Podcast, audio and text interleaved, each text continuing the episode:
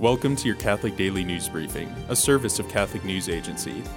Listen on your smart speaker or wherever you get podcasts.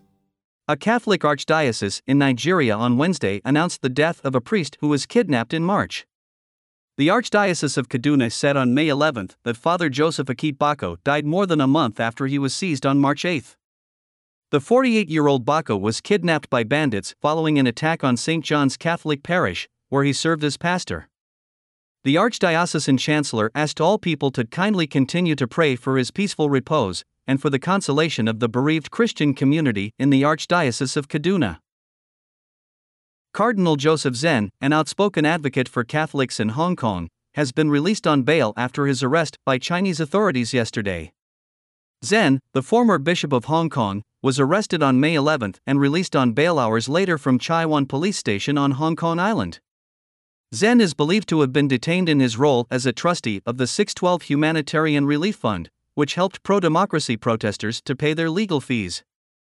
The Catholic Diocese of Hong Kong said in a statement on Thursday that it was extremely concerned about Cardinal Joseph Zen's incident.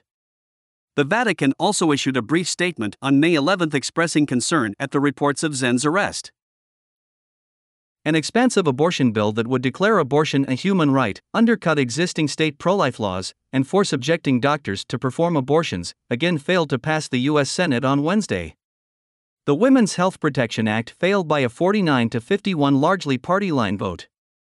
While leading Catholic bishops have called on Congress to stop pushing abortion, President Joe Biden called on voters to support candidates in favor of abortion rights in upcoming Senate races and pledged to sign the bill into law. Today, the Church celebrates Saints Nereus and Achilles, as well as Saint Pancras.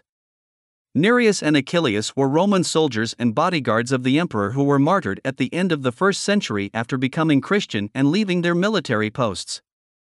They were said to have been baptized by St. Peter himself. St. Pancras, or Pancratius, was a Syrian boy of pagan origin who went to Rome and was converted to Christianity.